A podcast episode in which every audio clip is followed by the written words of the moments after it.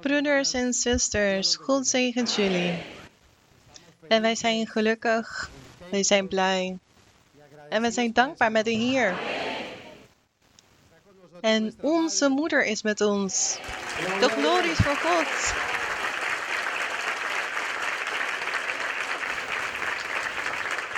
En de vreugde voor ons is allemaal heel groot.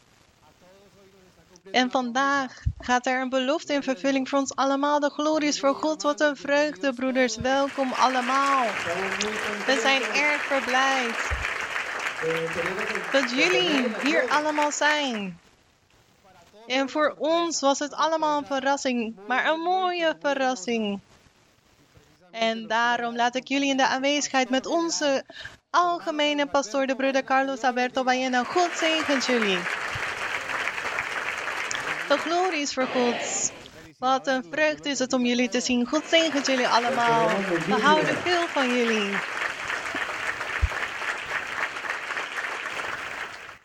En aan wie geven wij de glorie? Wie houden van God?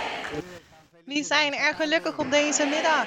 Goed, gezegend is de naam van de Heer. Jullie kunnen plaatsnemen alstublieft. Wij hebben ook onze Nederlandse broeders en zusters. Jullie kunnen jullie handen opsteken. Degenen die hier in Nederland zijn geboren. Jullie kunnen ook gaan staan en zwaaien naar de broeders, zodat de zuster Maria Lisa jullie alle kan zien. De broeders van Nederland. Een groot applaus voor alle broeders en zusters.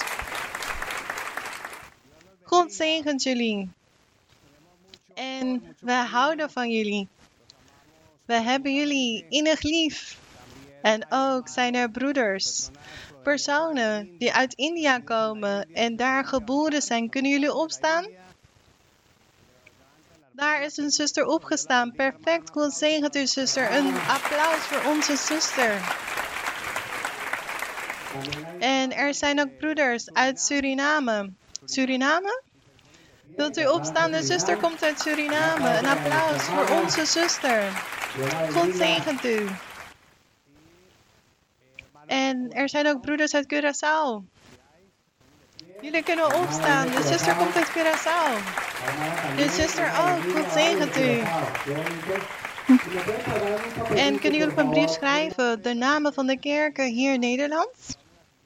De namen van de kerken hier in Nederland? Of u kunt ze opnoemen en dat de broeders zullen opstaan. Waar zijn de broeders van Rotterdam? De broeders van Rotterdam, kunnen jullie opstaan? De broeders van Rotterdam. Van de kerk in Rotterdam. En de broeders uit de kerk van Den Haag. Amsterdam.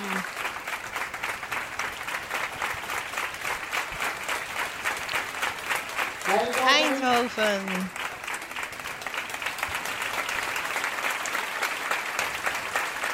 Terneuzen. De broeders uit Terneuzen.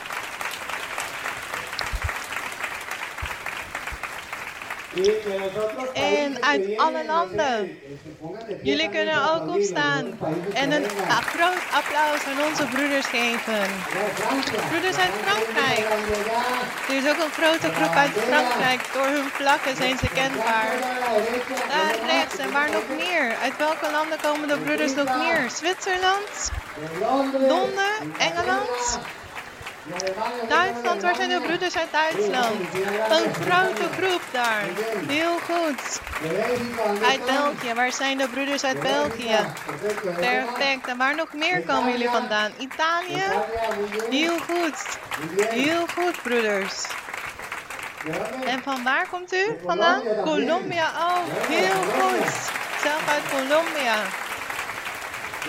En Oostenrijk. Waar zijn de broeders van Oostenrijk? Zuster, God zegent u. Heel goed. En wie, wie nog meer? Welke landen nog meer? Ecuador. Ecuador, de broeders en zusters uit Ecuador. Uit Spanje. Uit Spanje. Een, een applaus voor de broeders uit Spanje. God zegent jullie.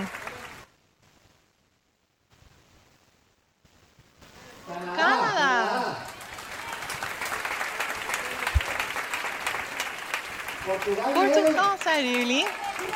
Portugal ook, wat mooi, heel goed. In Portugal, hoeveel gelovigen komen er bijeen in Lissabon? Hoeveel broeders komen bijeen in de kerk in Lissabon? Jullie komen uit Portugal, toch? Oh, jullie gaan naar de kerk in Zwitserland, maar jullie zijn Portugees. Oh, wat een vreugde om jullie te zien, want de kerk is nu ook in Portugal. Misschien zal de zuster Portugal bezoeken. En de kerk is ook in Lissabon, in Portugal. Is een groep van 20, 25 personen die God zoekt. En mijn excuses als wij niet iedereen's afkomst hebben kunnen vertellen. Maar dit is de samenkomst van de Heer, zoals in de Bijbel staat. De samenkomst van de Heilige, de glorie is voor God. En wij zullen gaan staan, broeders en zusters, en in onze Bijbels lezen in het Evangelie van Johannes. In Johannes, hoofdstuk nummer 15, zullen wij lezen. En dat gaat over de Heer Jezus, die de wijnstok is. Hij is de wijngaardenier. En hier zijn de ranken. En die ranken zijn wij. En in het leven is het zo dat wij de Heer Jezus, die wijnstok, toebehoren. En zonder, zonder de Heer kunnen wij niks doen. Net zoals de ranken niet zullen zijn zonder de wijnstok. En daarom dat wij dankbaar zijn voor de Heer Jezus, de glorie is voor God. En in het boek van Johannes, hoofdstuk nummer 15, zullen wij lezen. En daarna zullen wij een mooi loflied zingen die luidt De wijnstok en de ranken, die te maken hebben met deze lezing. Johannes 15, vers nummer 1. We zullen lezen voor de roemende glorie van de Heer. Ik ben de ware wijnstok en mijn vader is de wijngaardenier.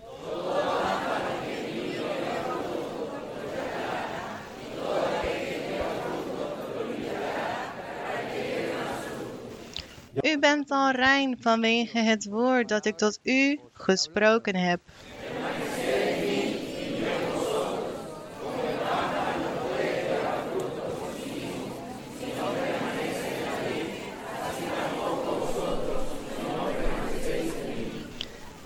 Ik ben de wijnstok, u de ranken. Wie in mij blijft en ik in hem, die draagt veel vrucht. En niet weinig, maar veel. Wie wil er veel vruchten dragen? Want zonder mij kunt u niets doen. Dus zonder de kerk. Dus denk aan de kerk. Als, er onge als wij niet dankbaar zijn, dat kan niet. Jullie mogen vers 6 lezen. Um, excuses. We behoren wel te stoppen als er een, een komma is. Dus dan nemen we een korte pauze. En daarna gaan we verder lezen. Correct? Nogmaals, vers 6.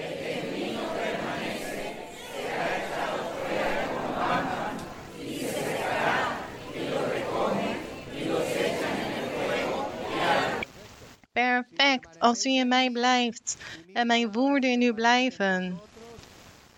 Vraag wat u maar wilt en het zal u ten deel vallen.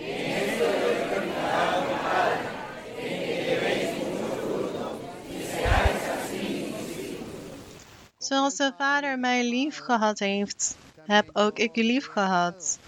Blijf in mijn liefde.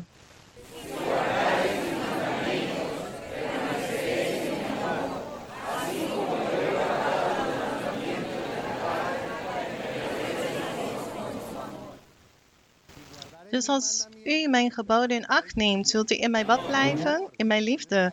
Dus we behoren de geboden in acht te nemen. En dat is de uiting van onze wat? Onze liefde voor God. En dat is de sleutel voor ons allen in ons geestelijke leven. En als wij de geboden in acht nemen en wie imiteren? De Heer Jezus. In stand houden in zijn liefde. In de liefde van wie? Van de Vader. Perfect. Vers 11. Mogen jullie lezen?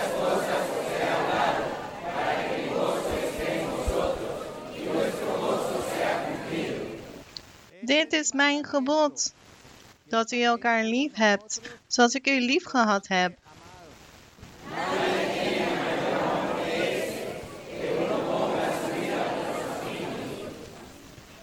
U bent mijn vrienden als u doet, dus maar.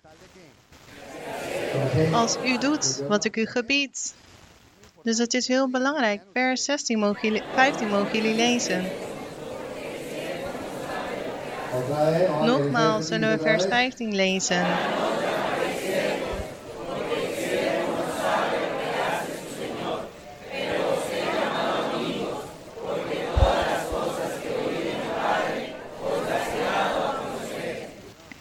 Dus dat overkomt ons wanneer wij de informatie hier ontvangen, die een grote privilege voor ons is, gereserveerd vanuit de hemel tijdens de Bijbelstudie, de glories voor God, geheimenissen van wat goed onderwijst aan de kerk door middel van de zuster Maria Luisa gedurende de 50 jaar. Dus wij behoren de zegeningen te waarderen, vers 16. Niet u hebt mij uitverkoren, maar ik heb u uitverkoren. En ik heb u ertoe bestemd dat u zou heen gaan en wat? Vrucht dragen. En dat uw vrucht wat? Zou blijven, omdat wat u ook maar van de Vader vraagt in mijn naam, hij u dat geeft. En dat is ook een sleutel. Dat als wij bidden, dat God ons verhoort. En dat is zo mooi. Dat maken wij mee, toch broeders? En als wij bidden, in de profetie zegt God tegen ons, je vroeg mij om dit en ik zal het je geven. En ik denk dat er niets groters in het leven is dan dat. De manifestaties van God die wij in ons leven kunnen meemaken wanneer de, de Heilige Geest tot ons spreekt in profetie. En we eindigen met vers 17. De glorie is voor God en de liefde voor ons is zo belangrijk. Wij behoren van elkaar te houden en elkaar lief te hebben. We kunnen niet zeggen, ja, die persoon die mag ik niet. We behoren elkaar alle lief te hebben. We behoren van elkaar te hebben, houden. De glorie is voor God. Jullie kunnen plaatsnemen. Wandelen. Wie willen wandelen in de vruchten van God? Wie verlangen er naar? Dat God gelukkig is met jullie, daar behoren we altijd aan te denken. En staat, broeders en zusters, zullen wij twee koren zingen om ons hart voor te bereiden, zodat de zuster ons zal onderwijzen.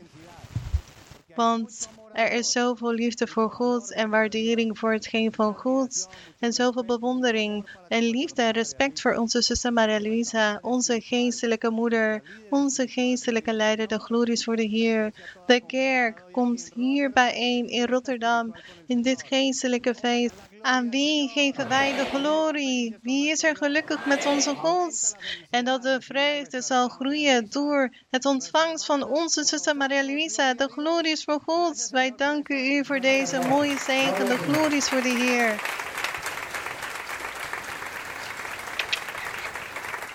Een hele goede middag, broeders en zusters. God zegent jullie. God zegent jullie, broeders en zusters. En ik weet dat de Heer hier is. Ik weet dat de Heer zich heeft gemanifesteerd. De Heer manifesteert zich in ons midden. De Heer zag de verheugde harten van jullie allemaal. En zoals hij jullie verheugd en verblijd zag, is zijn geest zich aan het manifesteren in ieder van ons. En het maakt niet uit welke nationaliteit of taal u spreekt. Ook al begrijpen we de talen niet, wij begrijpen de taal van God. De taal van de Here is dat wij zijn aanwezigheid van de Heilige Geest in ons binnenste voelen, in ons hart, in ons leven. En dat de Heilige Geest van God in ons is. En dat vervult ons van blijdschap. En zo zullen wij snel lezen. En ik wil de tijd goed benutten, zodat wij overpijnzende hier jullie kunnen plaatsnemen. En wij zullen overpijnzende hieren. Want werkelijk waar, de aanwezigheid van de hieren voelen we. En ik voelde de aanwezigheid gedurende de hele dienst. En ik denk jullie ook. Hij is wonderbaarlijk. Wonderbaarlijk is het om God te volgen en te geloven in een waarachtige God. Het is wonderbaarlijk om de Here te volgen. Dit evangelie die zo puur en waarachtig is. Om de weg van de Here te volgen. in de waarheid van God. En er zeker van zijn dat wij wandelen op zijn ware weg. En er zeker van zijn dat God met ons is en ons ziet.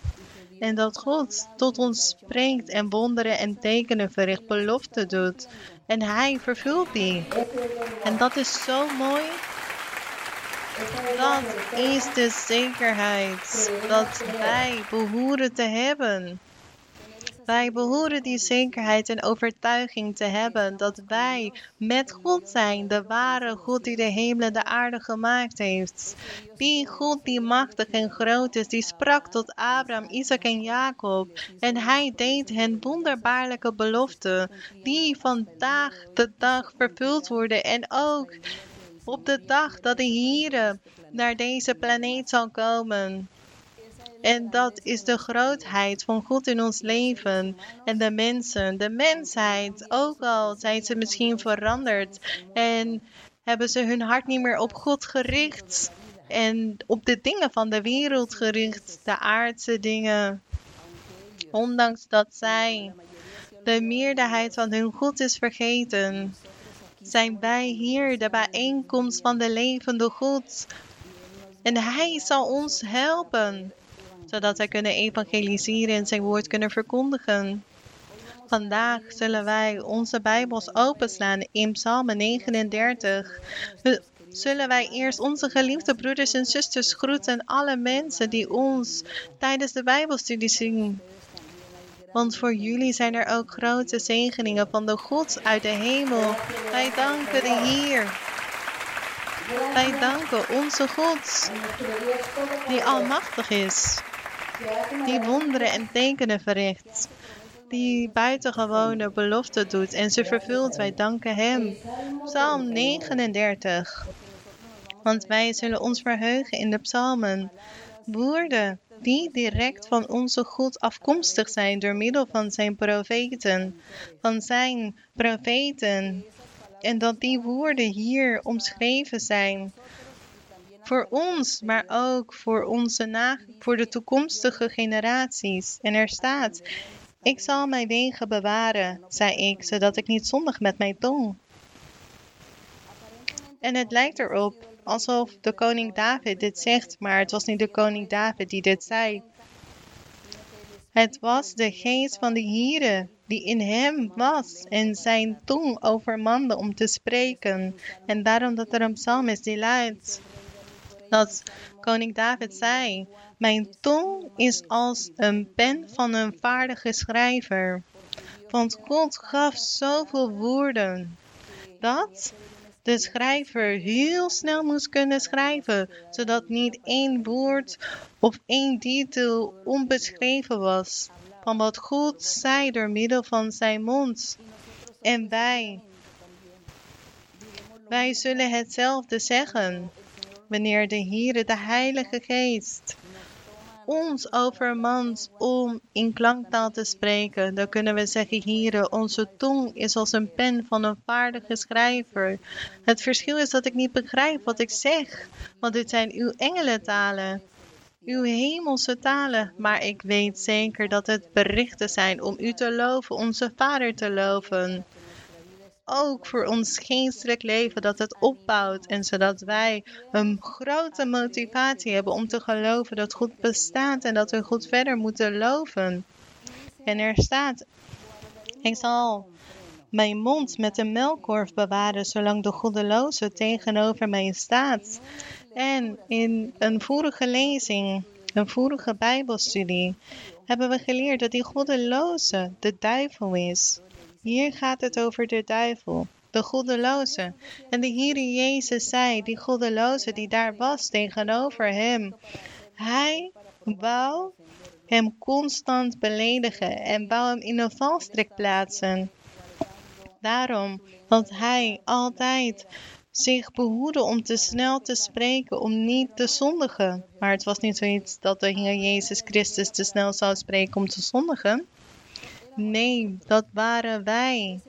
Dat volk van de Heere zijn de kinderen van God de geloof in Christus. Dat de Heere Jezus, Hij kende de zwakheden van de mensen en bad tot de Vader voor ons allemaal. En hij zei, sta het niet toe dat mijn mond, dat ik te snel spreek, dat ik mij te snel uit, mijn gedachten te snel uit, zodat ik niemand beledig en mijn God ook niet beledig. En de Heer Jezus, zoals Hij onze zwakheden kent, omdat wij mensen zijn, bad Hij tot de Vader voor ons. En wij danken de Heer, want in zijn gebed zei Hij dat. Ik zal mijn mond met de melkkorf bewaren, zodat de goddeloze tegenover mij staat. En ik zal niet zondigen met mijn tong, want de vijand is altijd hier bij ons. Hij kijkt naar ons, hij observeert ons, wat wij doen, wat wij niet meer doen, om een slecht beeld over ons te creëren. Maar wij zijn van de Heer en we houden van onze God. En zo moet die goddeloze ook verstomd staan van ons, want hij kan niet tegen ons op. En in vers 3 staat er, ik was verstomd en hield mij stil. Ik zweeg van het goede, maar mijn lijden werd hevig. En de Heer Jezus, Hij maakte dit mee. En toen Hij leefde als een mens, heeft hij zoveel onaangename, moeilijke situaties meegemaakt. Zoveel achtervolgingen van de goddeloze, de vijand. En de Heere wist dat die achtervolgingen, die lijden, die hij moest verdragen op dat moment, was het voor zijn volk, zijn kerk, zijn gelovigen, die op een dag die pijn, die, die pijn, die achtervolgingen moesten meemaken. Hij wist dat. Want hij was de eerste en hij gedroeg zich als een mens. Om te ervaren wat een mens ervaart, die zwakheden die ze hebben. En daarom dat de Heer ons heeft onderwezen, want Hij is zo barmhartig met ons geweest. Vanaf dat moment begon Zijn barmhartigheid met ons. Hij bad tot de Vader voor ons, voor ons, tot de Vader. En Hij zei, kijk, ik ben mens. En daarom neem ik de stem van al die volken op mij, zodat mijn toekomstige gelovigen zullen geloven in het evangelie, want ze zullen lijden en ze zullen achtervolgd worden door de goddelozen, maar u zult hen beschermen en behoeden. En dat is wat de Heer Jezus zei tegen de Vader en wij danken onze God. En hier staat in vers 4, mijn hart werd heet in mijn binnenste. Uh, Vuur ontbrandde bij mijn zuchten. Toen sprak ik met mijn tong. Heere, maak mij mijn einde bekend en wat de maat van mijn dagen is, zodat ik weet hoe vergankelijk ik ben. Het gebed van de Heer Jezus Christus als mens en hij gedroeg zich als mens, maar ook een gebed voor ons, dat wij die tegen de Heere moeten zeggen. Hoe vaak hebben wij dit wel niet tegen God gezegd? In andere woorden hebben wij hetzelfde gezegd, hetzelfde bericht. En in vers nummer 6 mogen jullie lezen.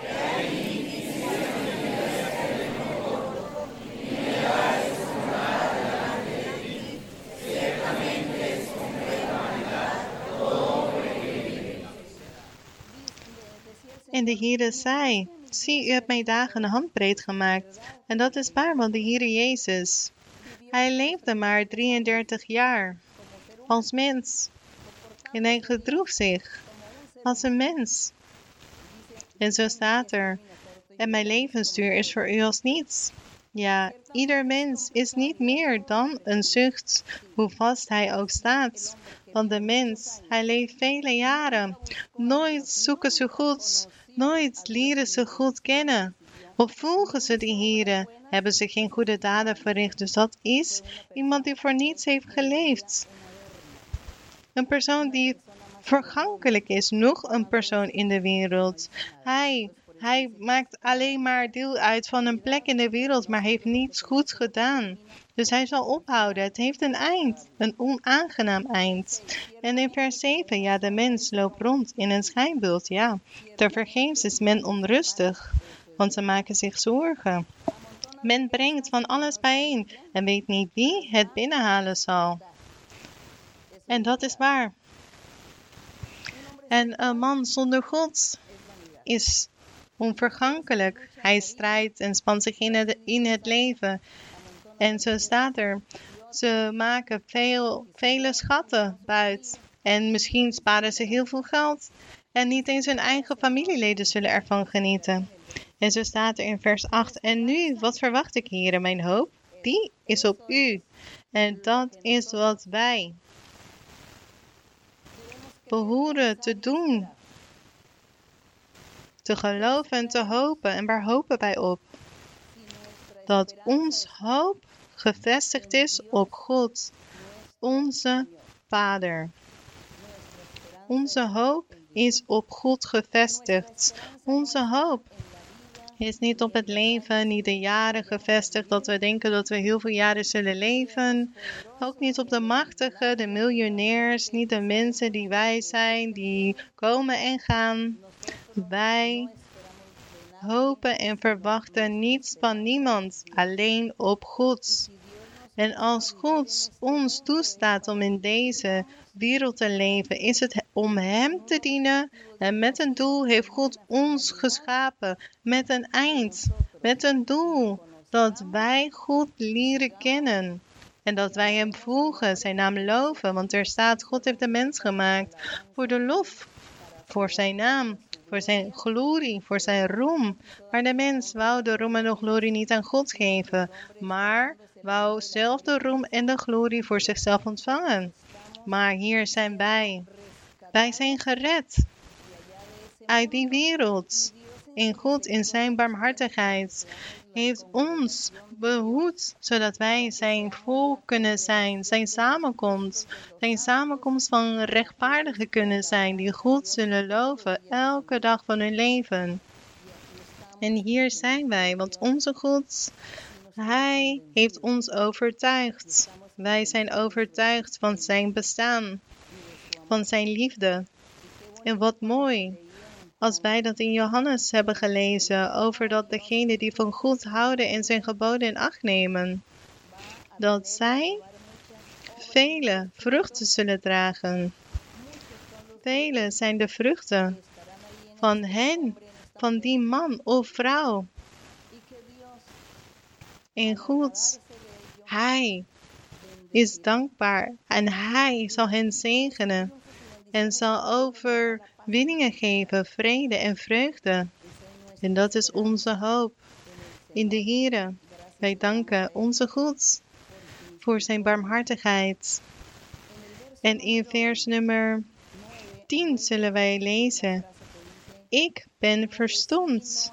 Ik zal mijn mond niet open doen, want u hebt het gedaan. Neem uw plaag van mij weg. Ik ben bezweken door de bestrijding van uw hand.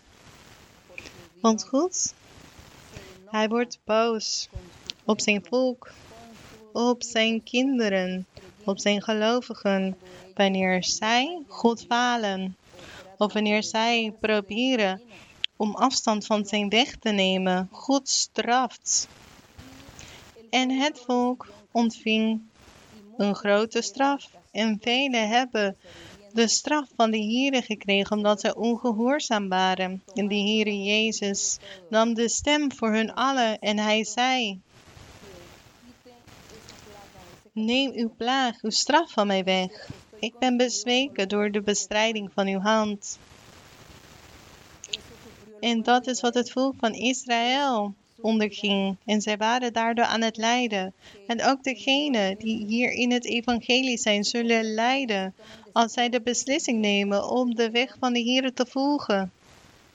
En uiteindelijk afstand te nemen. Dan zal de Heer hard straffen. Maar we hebben het gebed van de Heer Jezus, die Hij verrichtte. En dat Hij aan het pleiten was voor ons, voor hen die ongehoorzaam waren. En hij zei, neem uw plaag van mij, ik ben bezweken door de bestrijding van uw hand, maar dankzij God. Zei de Heere, maar de Vader, de Zoon die hij lief heeft, bestraft hij. En hier zien wij een vader die lief heeft en die straft zijn zoon. Hij straft zijn zoon en ook al was hij onschuldig, hij hij droeg alle zonden van ons, onze voorouders en de toekomstige In de, de stok, de zweepzaag ontving de Heer Jezus.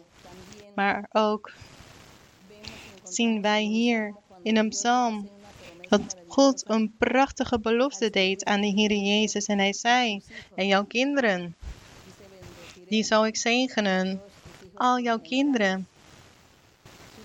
Jouw kinderen zijn degenen die geloven in het pure evangelie en de Heer volgen de geboden in acht nemen van de Heer Jezus en zijn woord. Dus de vader zei tegen de Heer Jezus, en als jouw kinderen mijn wet achterwege laten, dus van de weg afwijken of rebels en koppig worden en niet meer de rechtvaardige weg willen volgen, dan zegt de vader tegen hem, als jouw kinderen mijn wet achterwege laten, zou ik ze met stok en zweepslagen bestraffen. Maar jou, die belofte die ik jou heb gedaan, zal ik niet van jou afnemen. Mijn barmhartigheid zal ik niet van je afnemen, want die zal altijd met jou zijn. Want ik zal je zegenen. Je zult een vader zijn van vele naties. En in de kerk zal ik deze plaatsen met mensen van verschillende nationaliteiten onder de naam van de Heer Jezus Christus en zijn ware evangelie.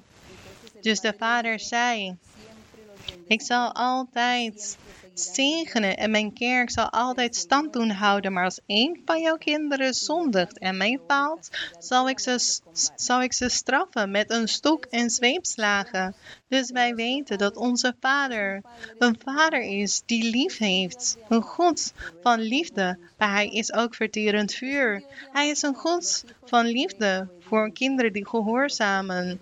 Voor zij die gehoorzamen, maar hij is ook verterend vuur voor de kinderen die ongehoorzaam zijn. En daarom dat wij hier elke dag leren over de weg en wij lezen de Bijbel, want er is zoveel rijkdom in de Bijbel te vinden.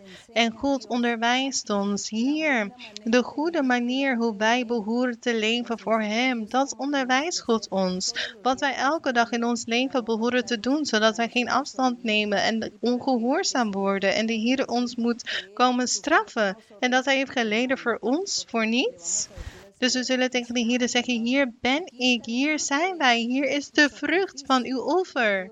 Van alles wat u voor ons heeft gedaan. Wij houden van u, met heel ons hart, met heel onze ziel. En jullie kunnen vers 12 lezen.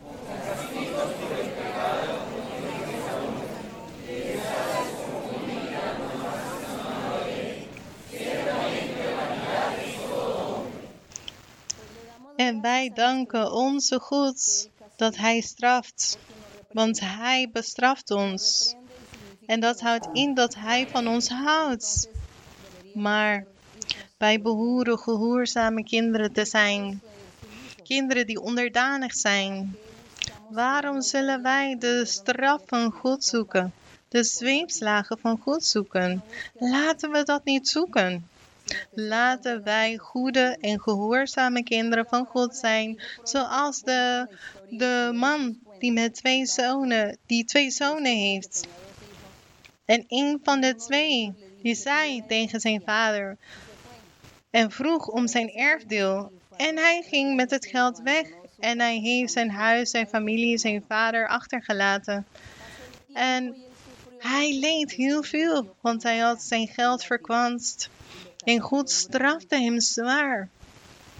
En hij, nadat hij aan het lijden was en honger leed en schaarste had, hij had geen huis, geen kleding en hij moest zelf eten eten die de, die de varkens aten. En uiteindelijk kwam hij tot inkeer en hij ging weer naar zijn vader terug. En zijn vader was zo blij om zijn zoon weer terug te zien, want hij dacht dat hij hem verloren had. Hij had hem al jaren niet gezien. Dus hij had een groot feestmaal voor hem gehouden. En zijn zoon, die altijd met hem was, die werd een beetje, die werd een beetje triest. En hij zei, vader, u heeft voor mij nooit een feestmaal gehouden. En ik was altijd met u. Ik was u trouw. Ik heb u gehoorzaamd. Ik heb u gerespecteerd. Ik heb u gewaardeerd. Maar kijk, hij gaat weg. Hij verkwanst al, alles. En nu houdt hij een feestmaal voor hem. Maar de vader zei tegen hem: Mijn kind, mijn zoon, alles wat ik heb is van jou. Dat zei hij. Maar deze zoon, die alles heeft verkwanst en nu terug is gekomen, opnieuw, heb ik hem weer, na jaren. Dus verricht ik dit feest voor hem. Maar alles wat ik heb is van jou, mijn zoon, want jij hebt die zegening verdiend, want je was trouw aan mijn zijde. Dus onze Vader, dat is de Heer Jezus, die trouwe zoon, die illustratie die God gaf voor de gelovigen, voor die zonen die gehoorzaam zijn, maar ook voor de ongehoorzamen. De ongehoorzame zoon die gaat weg en verliest zoveel zegeningen, maar de zoon die gehoorzaam is en goed trouw volgt, en God zal hem veel, veel geven. Zegeningen, overwinningen in het geestelijke, in het materiële, van alles zal God hem geven. Maar de ongehoorzame zoon God straft die persoon en laat hem lijden, ook al komt hij terug. Hij komt weer terug, maar ja, de zegeningen die God hem aan, aan, de gehoorzame zonen geeft, geeft God niet aan de ongehoorzame. En hij moet opnieuw beginnen. Hij ging weg, kwam weer terug, minachtte de zegeningen van God. En hij ging weg. Dus God, hij houdt van hem en brengt hem terug maar hij moet weer opnieuw beginnen. Voorheen had hij de geestelijke gaven, was hij op de eerste plekken, hielp hij mee in de kerk. Maar nu, nu hij weg is gegaan en terug is gekomen, moet hij weer opnieuw beginnen. Want zelfs de Heilige Geest is van hem afgeweken. Dus hij moet weer opnieuw beginnen. En hij moet weer het hart van God heroveren, opnieuw beginnen. En God zal hem niet weer zegenen zoals hij hem altijd had gezegend. En zeker zoals hij God trouw was gebleven, zo zal God hem niet meer zegenen. God is simpelweg barmhartig met die persoon en vergeeft die persoon. Maar de zegeningen zijn van hem afgeweken en dat heb ik gezien. In al de jaren die ik hier in de kerk ben, heb ik gezien hoeveel personen goed dienden met de geestelijke gaven, die goed dienden met heel veel enthousiasme. Maar daarna gingen ze weg van de kerk. En met de tijd en met de jaren kwamen ze weer terug naar de kerk. Ze kwamen weer terug. En zij, zij vonden mij weer. En ze zeiden, zuster, ik ben teruggekomen. Ik ben weer teruggekomen naar de kerk, want ik heb zoveel geleden. En omdat ik zoveel heb geleden, heb ik God om vergiffenis gevraagd. En hier ben ik. En ik feliciteer die persoon. Maar ik observeer die persoon.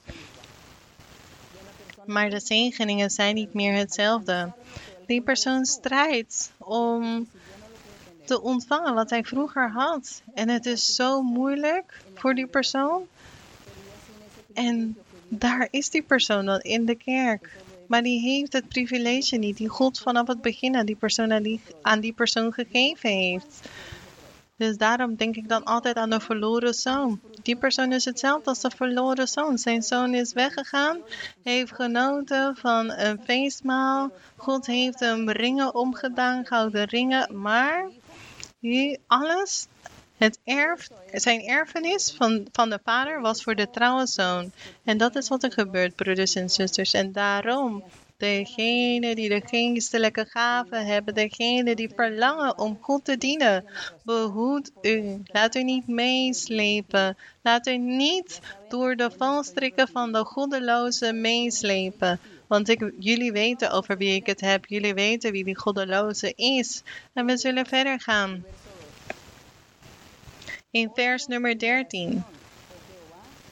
Luister naar mijn gebed, heren.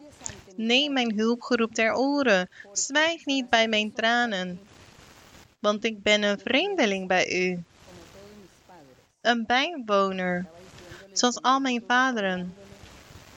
Dus de Heere Jezus herinnerde toen Abraham van zijn land wegging en naar een land ging die hij niet kende en zijn familie achterliet. En toen liet God hem naar Canaan gaan. En toen was hij daar ook een vreemdeling, een bijwoner. En God had hem zoveel beloften gedaan dat hij hem zou zegenen. Dat er een overvloed aan melk en honing en vreugde en blijdschap zou zijn op alle aspecten. Maar omdat het volk zondigde en God ongehoorzaam was, gingen die, gingen die beloften niet in vervulling. Dus God zei, mijn kinderen, de kinderen van de Heer Jezus Christus, de gelovigen van het evangelie, zal ik die zegen geven. En ze zullen in het beloofde land zijn. Ze zullen in het land Canaan zijn, maar in het geestelijke. En ze zullen genieten van melk en honing en overvloed. Het werk van de Heilige Geest, de geestelijke gaven die prachtig zijn en de vrede die God ons geeft. Dat is dat. Het is niet alleen maar de Heilige Geest en de geestelijke gaven, maar ook de vrede en de vreugde die God aan ons binnenste geeft. Die vreugde en blijdschap die, die wij vinden als wij God, God hebben gevonden. En voor hun, voor ons is het geestelijke Kanaan. En ze waren vreemdelingen, zeiden ze, zoals al mijn vaderen. En hij zei, voorheen, dank u mijn Heer Jezus, want hij sprak tot de Vader. En hij zei, dat ze vreemdelingen waren. En omdat zij in het fysieke God niet hebben, zijn geboden in acht hebben genomen, heeft het geestelijke volk van God, die geestelijke Israël, die zegen gewonnen, die wij zijn, die God en de Heere Jezus voor ons deed door middel van zijn gebed. Want wij zeggen ook, Heere, wij waren vreemdelingen. Niet in het fysieke, maar mijn voorvaderen hun waren dat wel. Hier ben ik. Ik ben in uw aanwezigheid. Wij zijn hier in uw aanwezigheid en u zult ons beschermen, zodat wij niet zullen vergaan zoals onze voorvaderen. Want de belofte die God gegeven heeft aan de Heer Jezus was dat zijn kerk stand zou houden tot het einde en dat de poorten van de heel geen overhand hadden over haar. Dus daarom staat er, wend uw blik niet van mij af, zodat ik niet verkwik. U, Vader, u zal ons zegenen. U heeft ons gezegend en dit is uw kerk. En we zijn hier voor uw aanwezigheid. En de Heer Jezus, zijn gebed was niet voor niets. Zijn woorden waren niet voor niets, want alles wat hij deed, deed hij perfect. En de Vader zal hem verhoeren. En wij danken onze God, want te midden van al die berichten en boodschappen en woorden, die mooie woorden die de Heer uiten tot de Vader die kunnen wij ook voor ons nemen en tegen God zeggen. Want onze woorden nemen wij uit de Bijbel en we zijn God, wij zijn uw kinderen. En wij zeggen het direct tegen de Vader. Heer, dat u ons nooit alleen laat. Dat u ons zal helpen en de kracht geeft en de macht geeft en de overtuiging en zekerheid. Zodat wij stand kunnen houden en het kwade kunnen overwinnen en verder kunnen gaan. Overwinnen en elke dag kunnen genieten van het meer in ons geestelijke leven en dat u ons de bekwaamheid wil geven om de vijand te berispen en dat wij ons niet laten overheersen door de vijand. En wij danken onze hemelse Vader voor deze zegeningen. Hij wil dat wij trouw zijn, trouw tot de laatste dag van ons leven. Dat wij goede kinderen zullen zijn.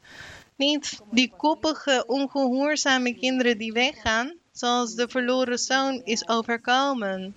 Maar eerlijke, trouwe kinderen, dat op een dag de Heer tegen ons zal zeggen dat wij goede en trouwe dienaren zijn. En dat hij zegt, goede dienaar, in het weinige ben je trouw geweest en ik zal je veel meer geven. Want in ons leven wij zullen ons leven toewijden aan God. Dat is het kleine, het weinige dat we kunnen doen en aan God kunnen geven. Want wij, wij willen dat doen en wij danken onze God, want wij zijn hier. En ik feliciteer jullie allemaal, want hier zijn verschillende nationaliteiten. En ieder, naar ieder kijkt God met ogen van liefde. God zegent en ieder in hun zielen, in hun zijn. Want Hij maakt geen uitzonderingen. Hij kijkt naar de harten.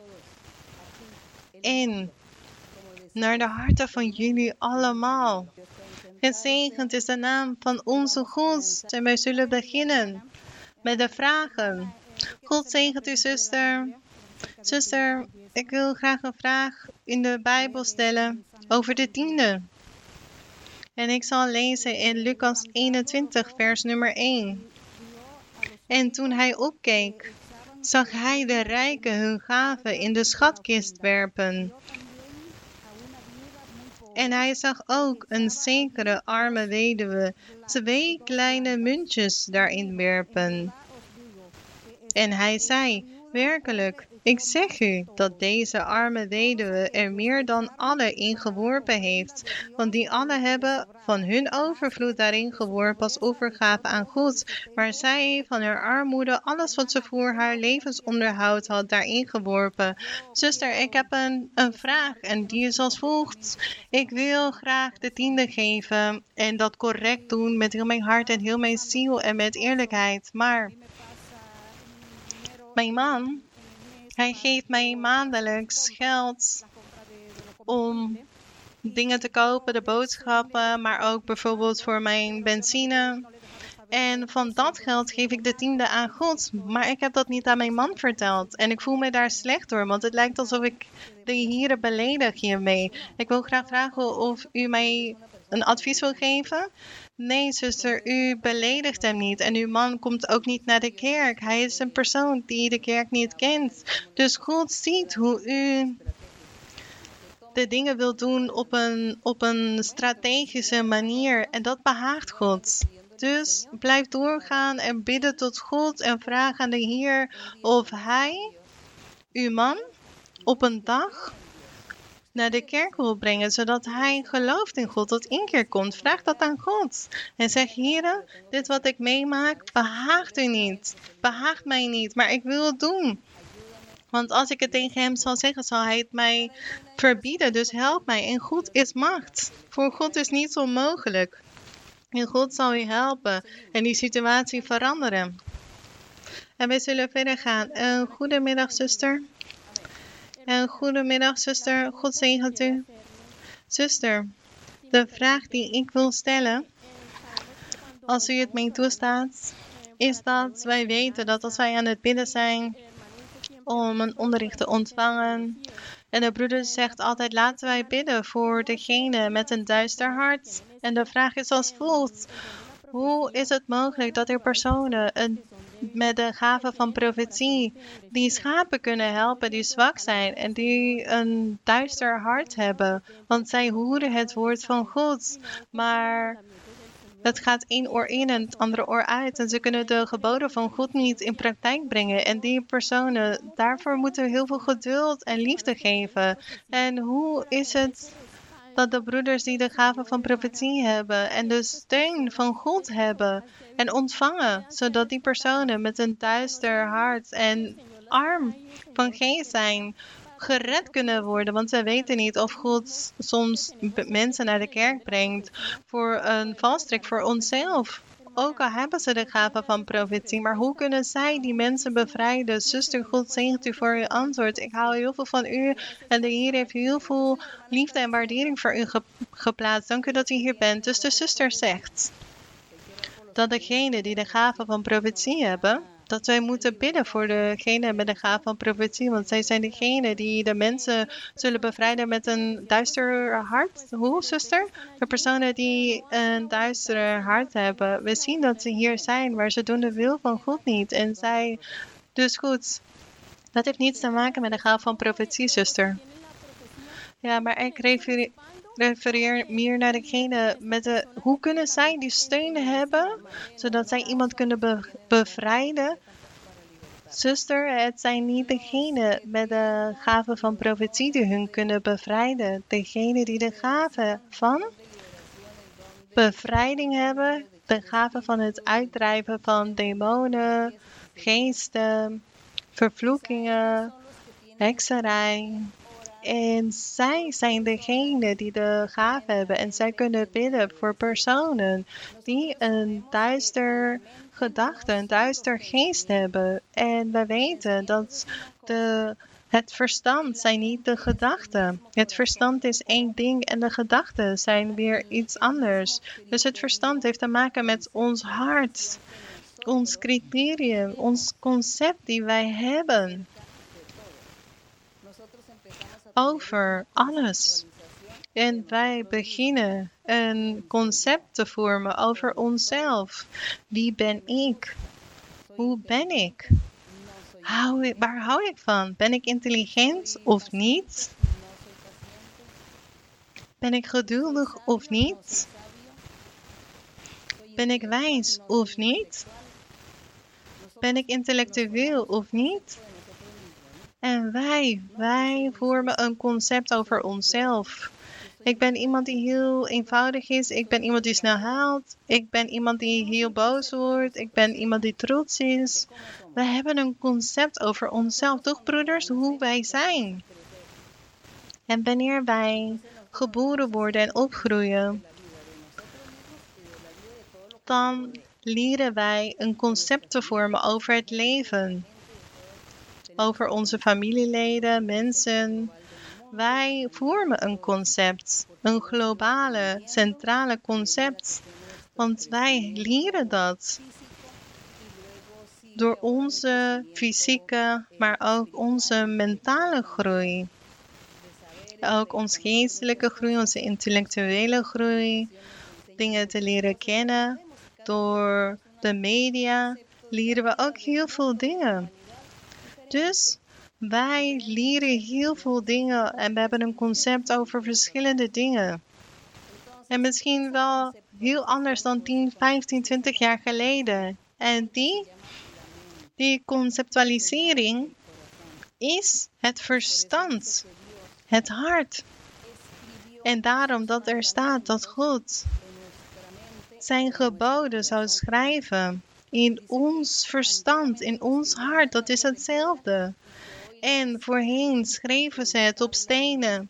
Maar vandaag schrijft God het in ons hart, in ons verstand. En dat is het concept die wij hebben. En het zijn niet de gedachten. Dat is heel anders. De gedachten zijn iets heel anders. Maar de zuster die stelde de vraag: wat of wie kan handen opleggen zodat een verduisterd geest bevrijd kan worden? Wat houdt een verduisterd geest in? Dus nu kunnen we het onderscheiden. Wat is een verduisterd hart? Wat is dat? Dat is iemand die, dus we leren over God, toch? Elke dag leren wij over God en vormen wij een concept en leren wij meer en meer. En begrijpen wij ook meer dingen.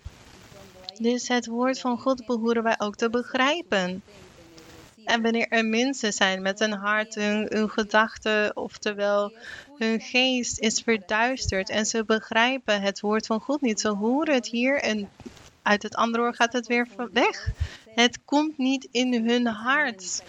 Het, het heeft geen diepgang in hun mentaliteit en hun hart. Het komt niet in hun hart. Dat concept van God.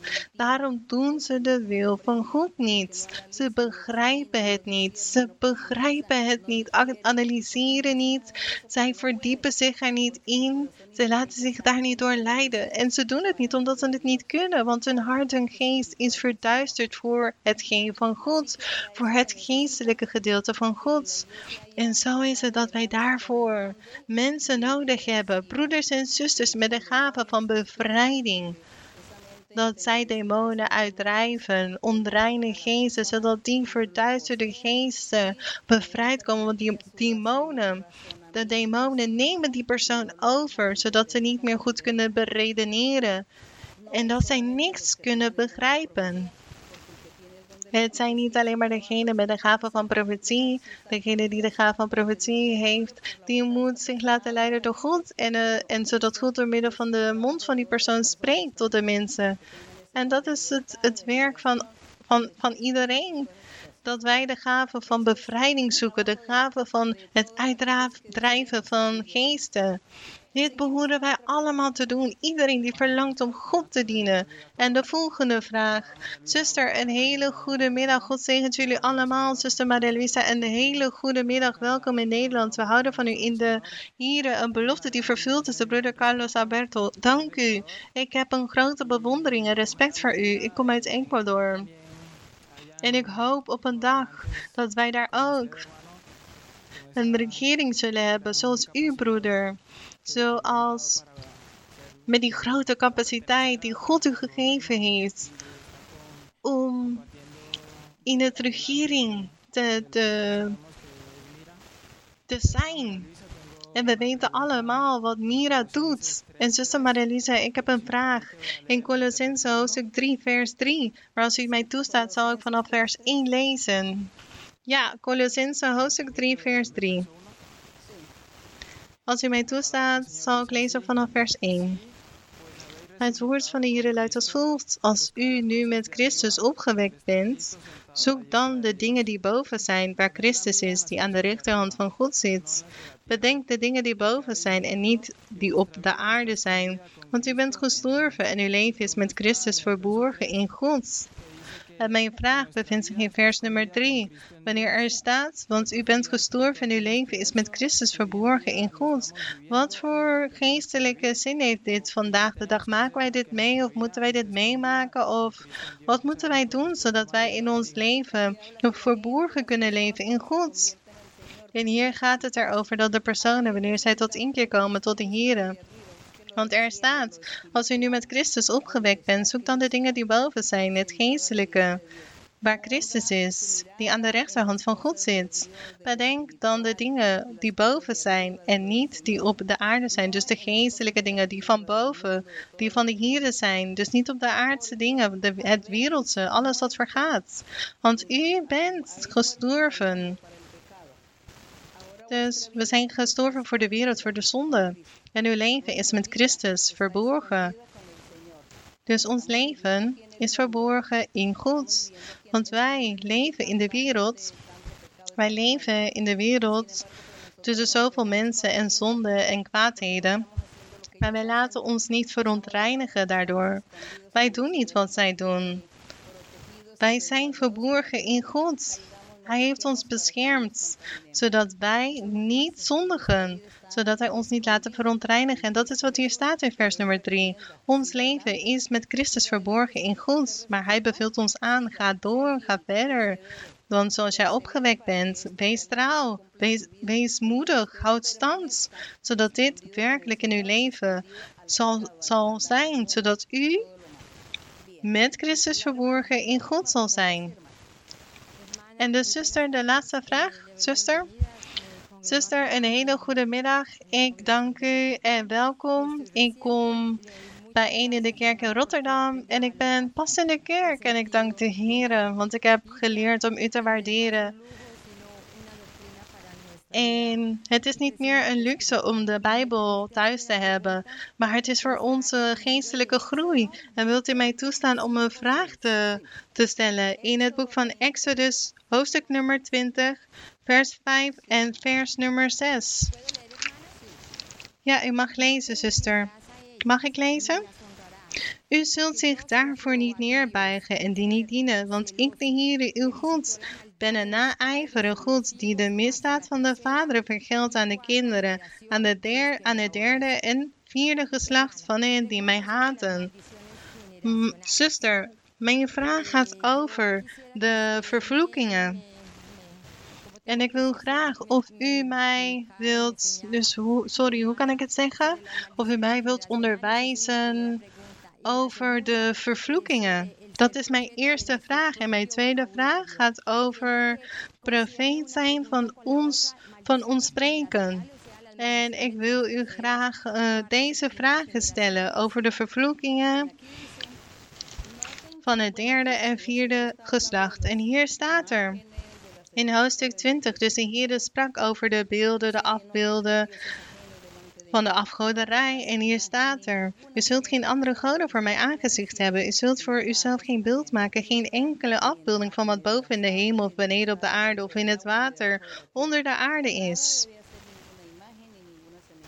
U zult zich niet, u zult zich daarvoor niet neerbuigen en die niet dienen, want ik, de Heere, uw God, ben een naijvere God, die de misdaad van de vader vergeldt aan de kinderen, aan de derde en vierde geslacht. Dus, dus verontreinig je niet aan die afbeelden, vereer ze niet, prijs ze niet, want ik, de Heere, ben uw God, ik ben na, ben een naijvere God die de misdaad van de vader vergeldt aan de kinderen. Dus God straft God straft tot aan het derde en vierde geslacht. Dus de achter-achterkleinkinderen. Dat zijn de vierde. dat is het vierde geslacht. Dus als de ouders afgodendienaren waren en goed niet gehoorzaamden en deze kwaadheden deden, dan komt de straf op de kinderen, de kleinkinderen, de achterkleinkinderen en de achter-achterkleinkinderen. En de achter-achterkleinkinderen als, als zij dan ook nog God mishagen en beelden, afgodenbeelden beginnen te vereren. En hen beginnen aan te roepen en te, en te prijzen en goed achterwege laten. Wat gebeurt er dan met deze?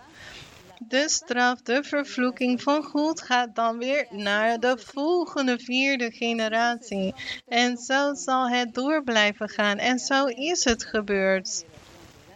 Dus als het vierde geslacht, dus de achter-achterkleinkinderen, als zij tot inkeer kwamen en God zouden zoeken, dan zou de vervloeking, de vervloeking opgehouden worden. Maar als die achter-achterkleinkinderen blijven zondigen, dus hoe kunnen wij het zeggen over overgrootouders, als zij weer zouden zondigen, dan blijft die vervloeking alsmaar door en doorgaan. En als zij blijven zondigen en in de afgoderij blijven, dan zal de vervloeking altijd stand blijven houden. Maar als ze tot inkeer komen, dan zullen, we, zullen de volgende vier generaties gezegend worden en de vervloekingen zullen ontnomen worden en de zegeningen zullen voor hun nageslacht komen. Maar helaas zien wij in de Bijbel dat niemand tot inkeer kwam. Niemand. Integendeel, iedereen zondigde. Iedereen zondigde en bleef zondigen eeuwenlang. Duizenden jaren lang. Tot op de dag dat de Heer Jezus kwam. Toen er staat, toen er stond, onze God keek naar de aarde of er één was die de wil van God deed. En er was niet één. Iedereen was van de glorie van God afgeweken, want ze waren aan het zondigen. Dus wij kunnen zien hoe de generaties zondigden en bleven zondigden. En vandaag in het evangelie is het zo dat wij verlangen.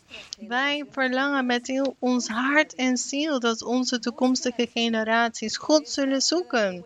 Zij zullen God zoeken en daarom dat wij een goed voorbeeld aan onze kinderen behoren te geven en hun kinderen weer aan hun kinderen. En de kinderen van de kinderen gaan weer verder en altijd totdat zij allemaal God hebben gezocht, in het evangelie hebben geleefd en het eeuwige leven hebben behaald. En mijn vraag is een profeet zijn van onze eigen vocabulaire. Want soms is het zo dat mensen slechte dingen zeggen en dat iemand zichzelf vervloekt. Dus zoals er profeten zijn, ter opbouwing, zoals de geestelijke gaven bijvoorbeeld. Nee, zuster, wat er gebeurt is dat er personen zijn die rebel zijn, onnozel zijn, dwaas zijn en die dwaasheden uitspreken.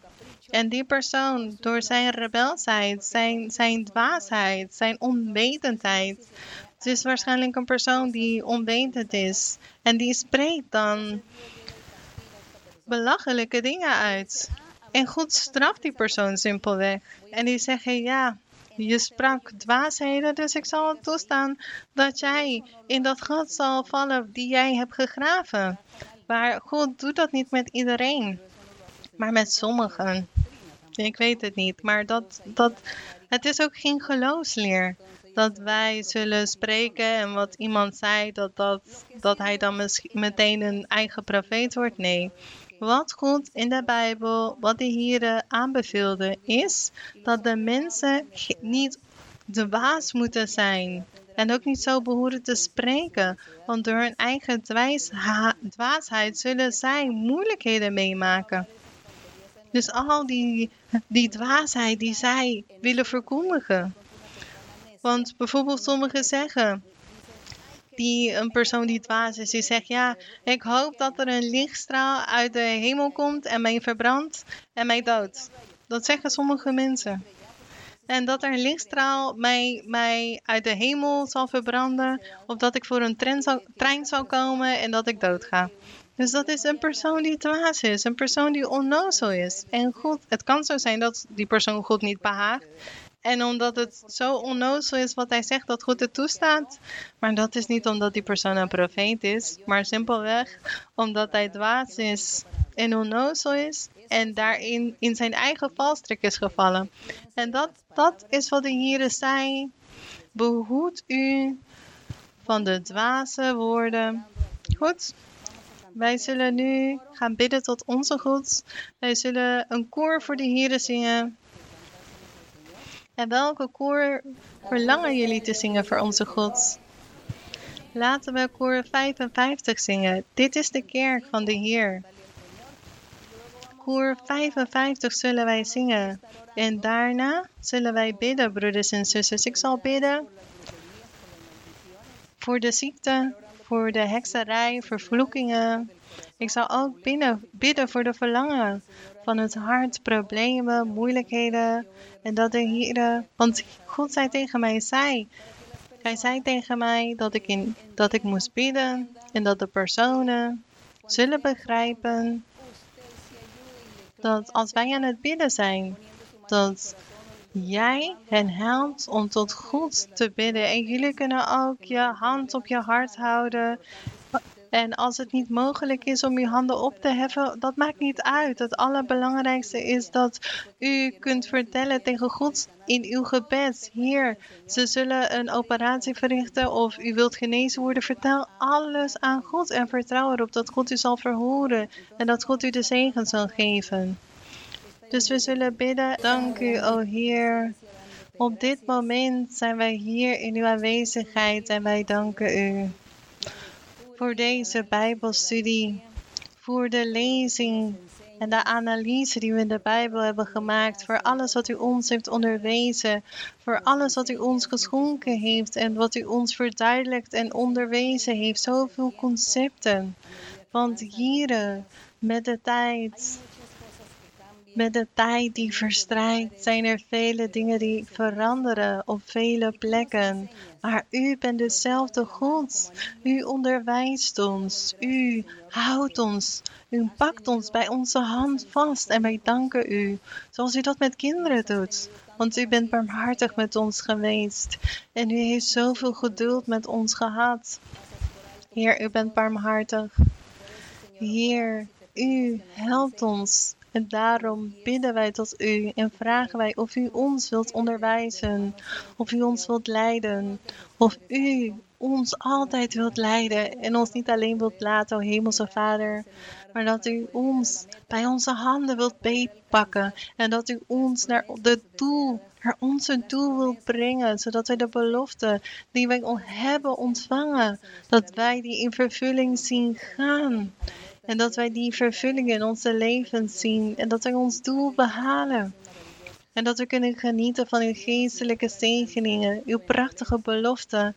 Help ons, help ons om uw genade te ontvangen, uw heilige wil in acht te nemen. Hier ontneem uit ons al die lasten, al die ketenen, al die onreinheden, waardoor wij niet in het geestelijke kunnen groeien. Heer, ontneem die ketens. Ontneem het kwade werk van de vijand en de afgunst van de vijand voor ons. Ontneem de valstrikken. Ontneem de macht van de vijand en bevrijd de zielen. Bevrijd in ieder van ons. Heer, Strek uw hand uit en bevrijd ons. Ontneem die onreine geesten. Ontneem die onreine geesten uit hun, uit hun hun binnenste. Die geesten die aan hun hersenen, aan hun hart zitten. Die het niet toestaan dat zij kunnen nadenken. Heren, zij lijden hierdoor. Zij lijden in hun leven en u weet dat. Ik vraag u, mijn vader, of u uw hand wilt uitstrekken. Of u wonderen en tekenen wilt verrichten. Of u wilt genezen. En de fysieke ziekte, maar ook geestelijke ziekte wilt ontnemen. Alle ongeneeslijke ziekte wilt ontnemen. En dat de geest, de geesten die hun vastklammen, ook aan de kinderen vastklammen, de oudste vastklammen, die, u, die uw werk willen vernietigen. Ontneem het kwade, geef de vrede, de vreugde, de blijdschap, de zegeningen. Heer, zodat uw beloften in vervulling komen. En dat u de gevangenen wilt bevrijden. Dat u de blinden en doven wilt genezen. Op alle geestelijke en ook fysieke, materiële aspecten. Heer, wij danken u, mijn hemelse Vader, voor uw barmhartigheid. Dat u ons verhoort, ons gebed verhoort, Heer. Dank u. En Heer, u zal iedereen zegenen. Heer, zegenen ieder van ons en behoed hun en laat ze veilig naar hun bestemmingen gaan. Heer, zegen hen en dat de verlossing gegeven wordt aan een ieder.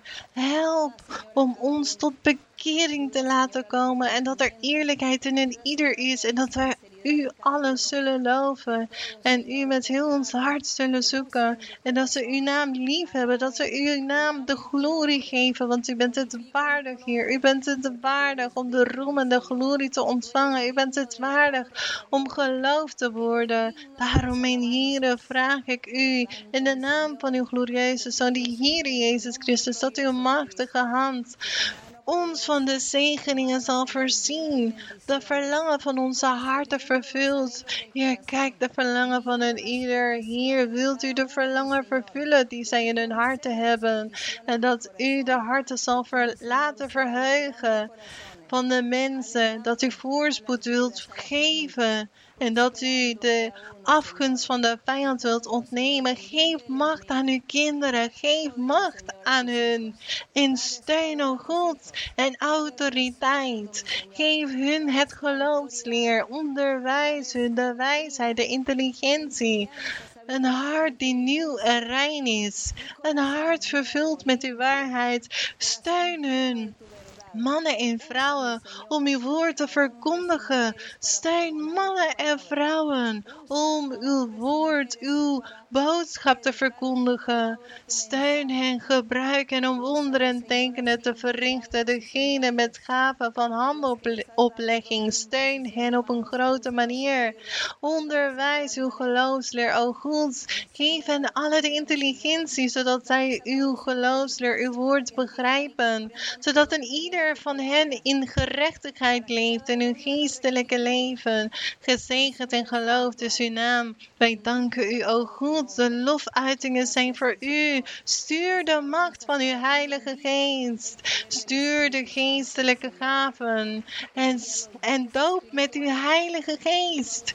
En geef hen uw geestelijke gaven. Ontneem de hekserij. Ontneem de vervloekingen van een ieder van hun. Ontneem geesten.